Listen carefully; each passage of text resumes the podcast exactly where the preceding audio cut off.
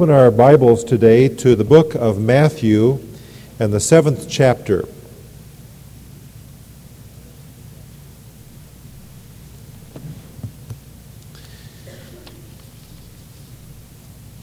At a recent meeting, a group of people was asked how they would feel if Jesus were to come personally and physically to their homes. The responses were interesting. One person said, I would fix it up. Somebody else said, I would have to change my priorities if Jesus came to my house. Another, there would be more respect for one another in our family. Someone said, I would be overwhelmed with awe. Another person said, the members of our family would be helpful to each other saying fewer harsh words, having less rivalry. Another person said, It would change the way that I come home from work. Ooh. Another said, I would be self conscious of my material possessions, and some items in my home would embarrass me. Hmm. I don't know what your answers would be, but they might be similar to these. At least we can all identify with some of the responses given recently. But it'd be wonderful for us to understand that the main benefit of such a personal visit of our Lord would be simply the pleasure of His company in our homes. Getting to know Him, receiving His counsel, feeling the sense of security with Him there. Wouldn't His being there provide a, a marvelous assurance of protection and stability especially in the crises which all of us face? Is there anything which He would be unable to handle, to work through with us? I'd like for us to read a parable today which teaches us that we can face crises without our lives collapsing. It's found in Matthew 7, beginning in verse 24. Therefore, everyone who hears these words of mine, said Jesus, and acts upon them may be compared to a wise man who built his house upon the rock. And the rain descended, and the floods came, and the winds blew and burst against that house. Yet it did not fall, for it had been founded upon the rock. And everyone who hears these words of mine and does not act upon them will be like a foolish man who built his house upon the sand. And the rain descended, and the floods came, and the winds blew, and burst against that house. And it fell, and great was its fall. There are three very simple lessons for us to observe in this story which Jesus told as he drew the Sermon on the Mount to its conclusion. The first one is this that life is like a house which we build. You say, how so? The structure of our houses, our lives, is the sum total of all of our relationships, our work, our pleasure, our dreams, our accomplishments, our failures, our influences. You draw the line under all of those and add it up, and that becomes the house in which we are dwelling. That is our life. Our life is like a house, and we're building that house every day that we live. The work of constructing goes on really until death. the better we plan, the more order and beauty there will tend to be in this house that we are building as we live daily. A second lesson that I see in the story is this that storms will inevitably assault us. It is safe to say that every person here is either in a storm this morning or has one on either of the horizons. That is, either you've just gone through one or you're about to go through one. You see, storms assault all of us. That is inevitably so. Now, it is true that not all of them may be severe, some of them may only be drizzles. But some storms will be severe in life. I would identify these as the crises that we face. You say, what is a crisis? Well, I think a crisis could be defined as anything that shakes our security, that threatens our sense of well being. That is a crisis. For someone, it may be the loss of a loved one. For another, it could be an illness that cannot be easily cured. For someone else, it may be the loss of a job. All of us face crises in our lives. We should not make a crisis out of every trouble because every trouble doesn't deserve that. And really, we need to do what we can to reduce the stress and the tensions in the troubles that we face so they don't become crises. We should not allow a cloudy day to become a tornado if we can help it. But the fact is that all of us, in the course of our lives, will face some severe times. All people face storms, whether they be good or bad, rich or poor, young or old, Christian or non Christian.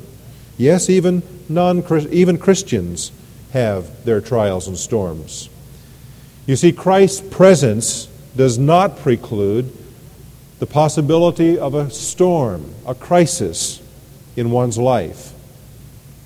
You see, the real question is will my life, or to apply it to our theme for these weeks, will my home stand through the storm that I face?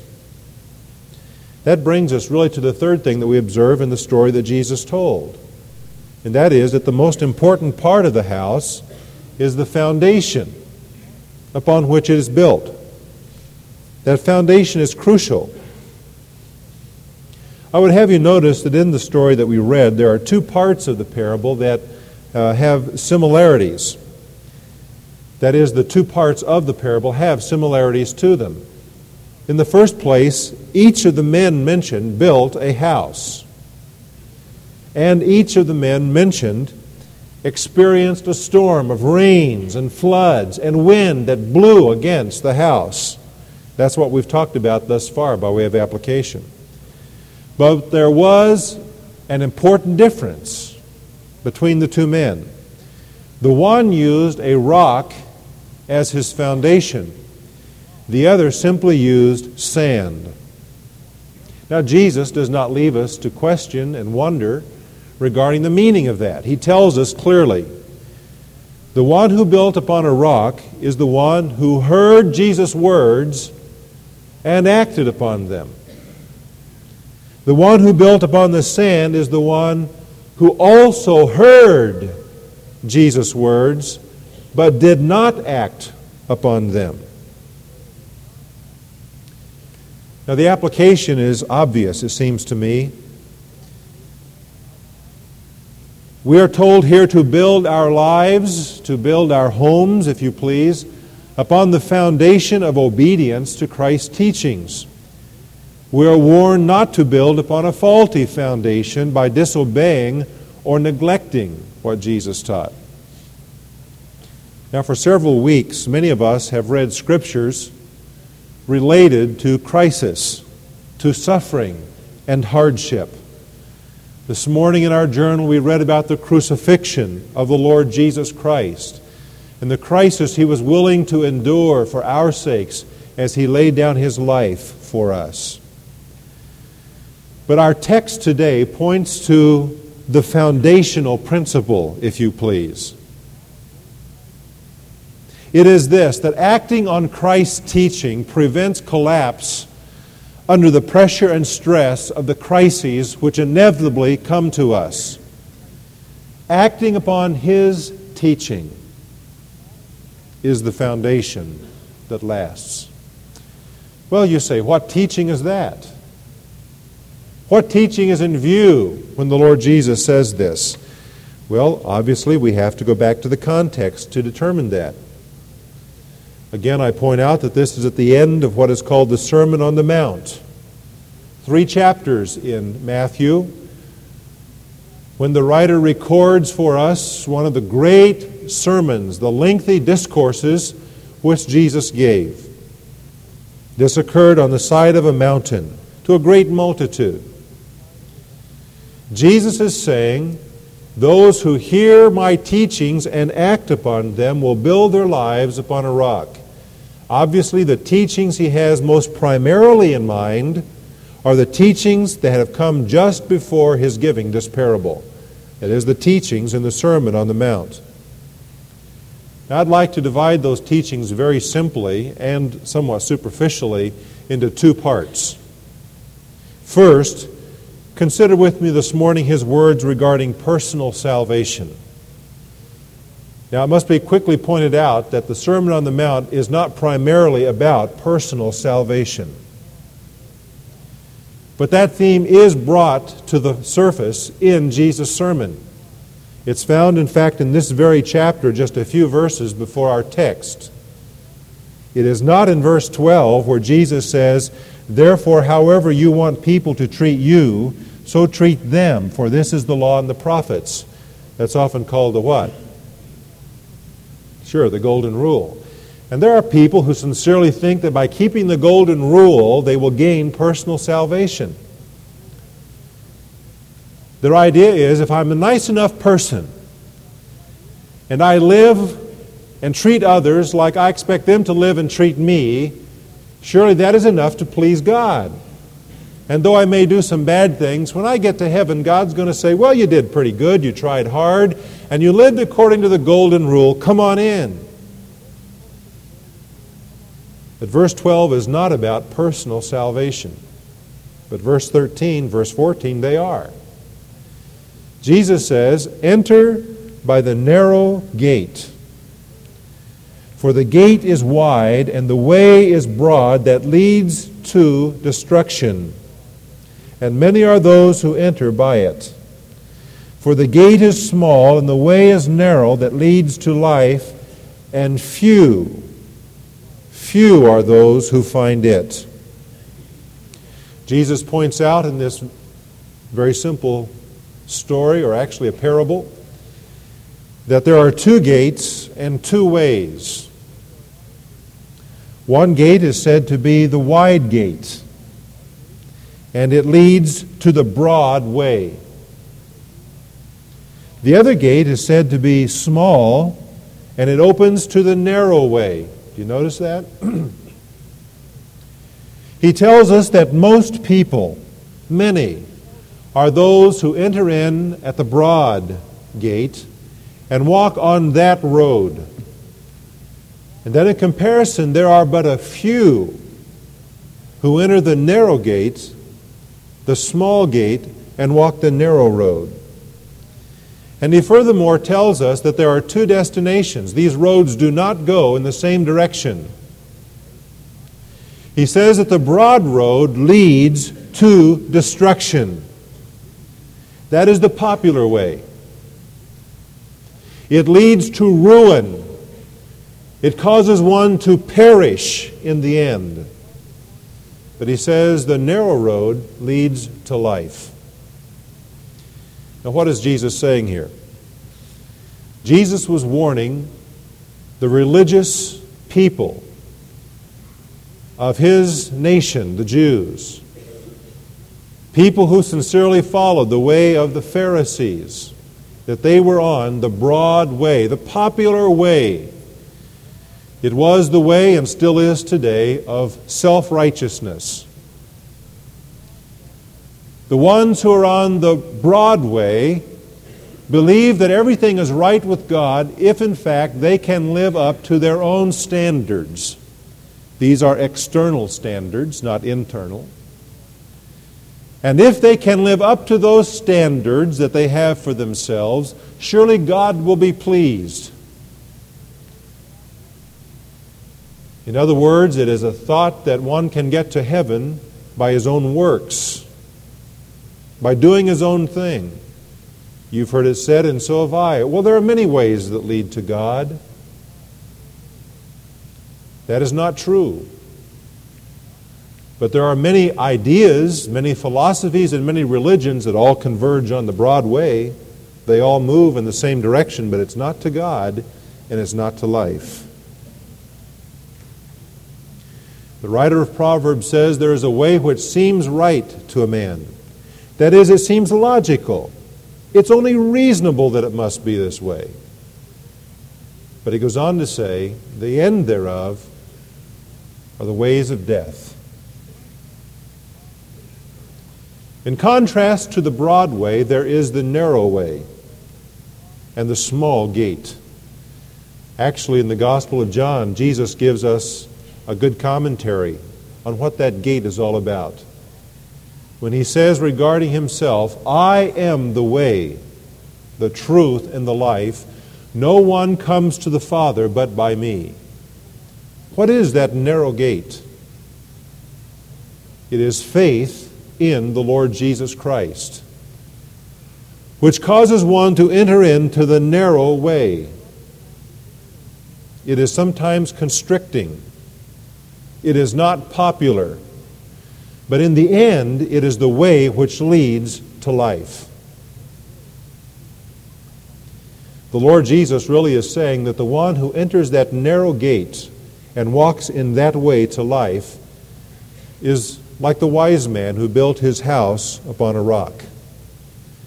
Because you see, an application of this concluding parable in verses 24 to 27 is this that one who builds his life upon the Lord Jesus Christ, personal faith in him, is one whose life will stand. He will be saved. He will enter into heaven. The one who enters the narrow gate that leads to life is like the wise man who built his house upon the rock. I may be talking to someone today who has been very sincere in your religion. You have worked hard at it.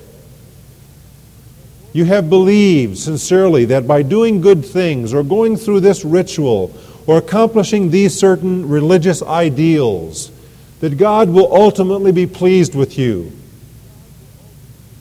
But may I warn you that that is the broad way upon which many walk, which does not go where you want it to. The narrow gate is Jesus Christ. The firm foundation, the rock, is Jesus Christ. And I urge you today to place your faith not in yourself or your own works, but in Him and in his work for you at the cross, when he died and shed his blood for your sins, and then was raised from the dead three days later. Place your faith in him who will lead you to life and who will provide the firm foundation for the house you're building. There is although, uh, another important aspect to Jesus' teachings in the Sermon on the Mount. Jesus says, The one who builds upon the rock is the one who hears and who acts upon what Jesus has said. He not only taught regarding personal salvation, but he taught even more broadly in his sermon regarding righteous living. How to live in a way that pleases our King. These principles of the kingdom in chapters 5, 6, and 7 are quite applicable to the child of God today. We need to see what Jesus says in these verses and understand that they can apply to our lives, that we have instruction here. Those of us who've entered in that small gate, who are walking on that narrow way, the Lord Jesus gives us here instruction as to how to live in such a way that pleases Him. The teachings include in this sermon ideas like these don't kill, but more than that, don't even be angry with your brother. Jesus said here, don't commit adultery. But more than that, don't even think lustful thoughts. He said, love your neighbor, but more than that, love your enemy also. His teachings include don't lay up treasures for yourselves here on earth, but do start laying up treasures in heaven where thieves don't steal and moths and rust don't do their damage. In this sermon, he says to us don't try to serve two masters, God and mammon. Realize you can serve but one of them. He says, Don't be worried about what you're going to eat or wear, but seek first Christ's kingdom and then expect God to provide these things for you. His teachings include don't concentrate on the speck in your brother's eye, but do look after the beam in your own. He says, Don't expect to find good produce on bad vines or trees, but do be concerned that your life bears good fruit. And so on. Those are some of Jesus' teachings regarding righteous living in this chapter. For every one of these challenges and teachings which Jesus makes, we need to ask ourselves some questions. Do I tend to stay angry at my brother? Do I insult him, calling him a fool? Do I bring an offering to the Lord without first reconciling a relationship with someone? Do I think and dwell upon lustful thoughts? Do I consider initiating divorce proceedings against my mate? Do I keep my word? Do I help those in need? What is the real fruit of my life?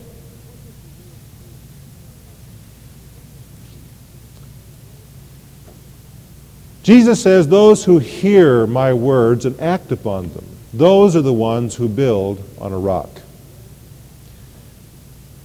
Hearing and agreeing with what Jesus says is insufficient. Hearing this sermon and admiring his words is not enough. Hearing what Jesus says and even quoting them will not make it, folks. What Jesus says is listen to my words and act upon them. Now, none of us can claim to live perfectly up to Jesus' teachings here.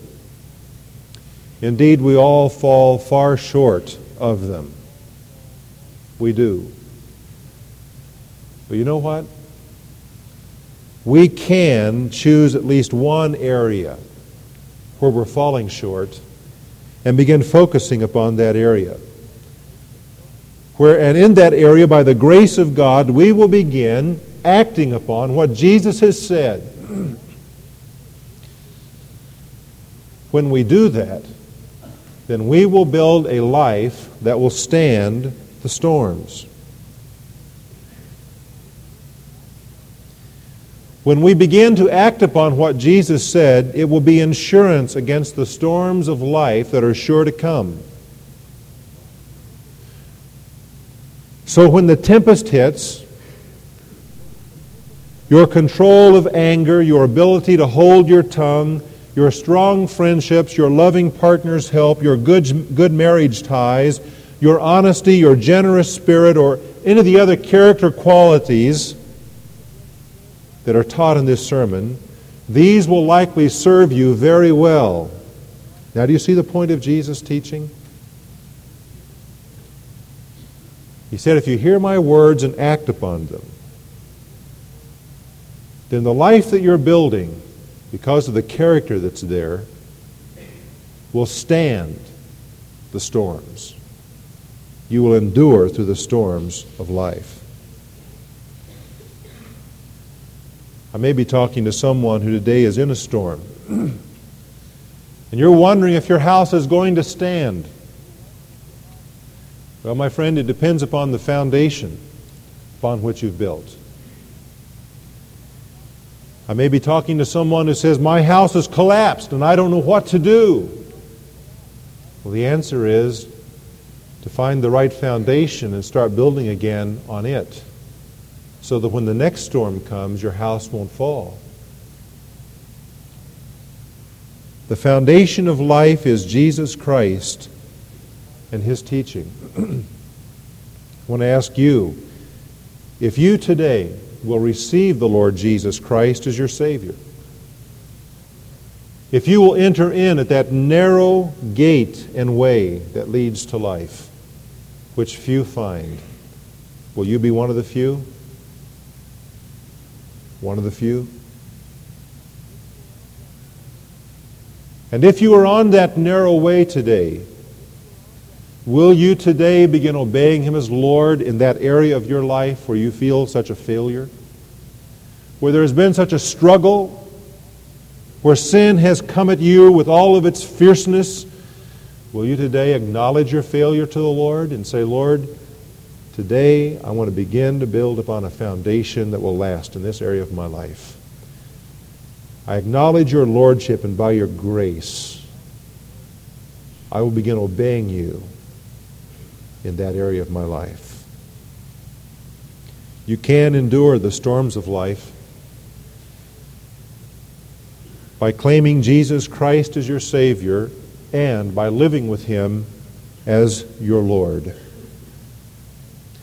George Beverly Shea sings a song that I like a great deal.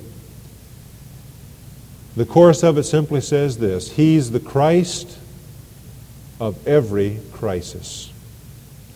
And He's just the same today. He will solve your every problem if you only let him have his way. Let's pray together. My friend, what is Jesus' way? What is it that he wants you to do today? He will solve your every problem if you'll let him have his way. What is the storm that is assaulting your life? What's your foundation? Will you today make that decision that is essential if your house is going to stand?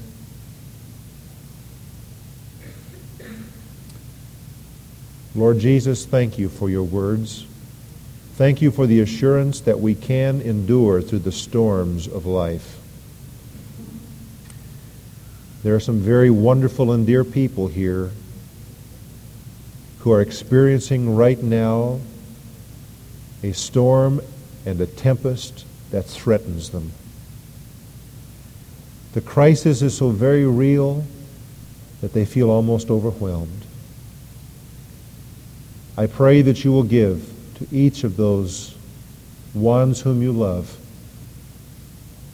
the courage and the grace and the faith to respond right now as they should.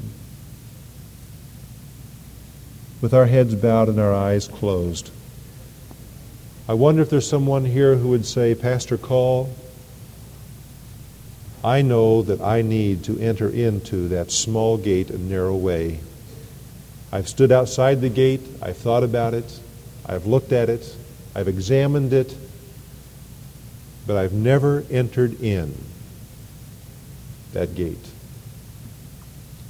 I wonder if you, by the uplifted hand, would say right now, I am today receiving Jesus Christ as my Savior. I have not done this before, but today I am making that decision. I know the Spirit of God is telling me in my heart that today I need to trust Him in a way that I've never done it before. I need him as my Savior. Will you lift your hand and put it down? Now, the lifting of the hand isn't going to save you, but what I'm asking you to do is to indicate the attitude of your heart. That's what saves. Right now, just lift it up and put it down. Is there one? I don't want to miss your hand, so leave it up long enough for me to see it. Is there one?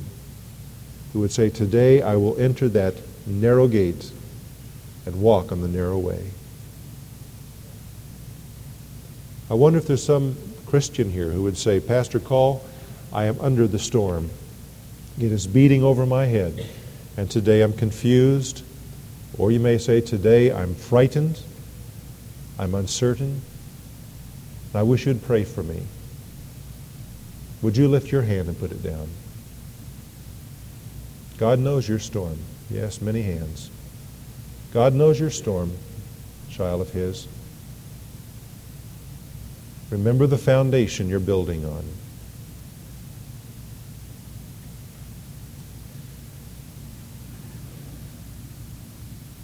Heavenly Father, I pray for these who have lifted their hands.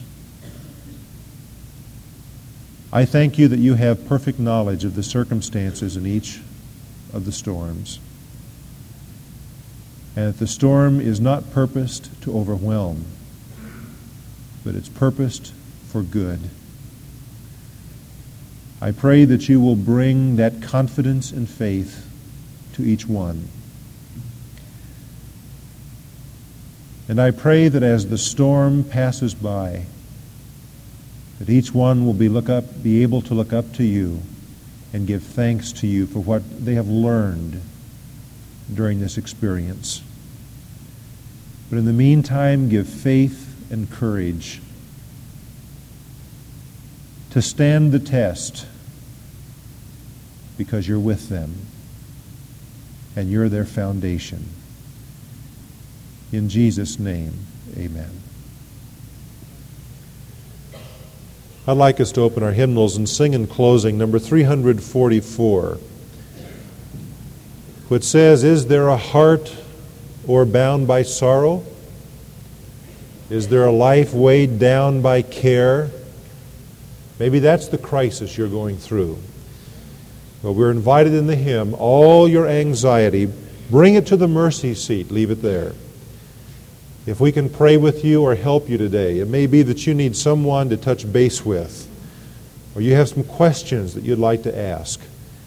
We're going to have an invitation this morning that's public, and we invite you to slip out from wherever you are and come. If today the Spirit of God is urging you to do that, or there may be some decision that you need to make public this morning in your walk with Christ. Let's stand together as we sing 344.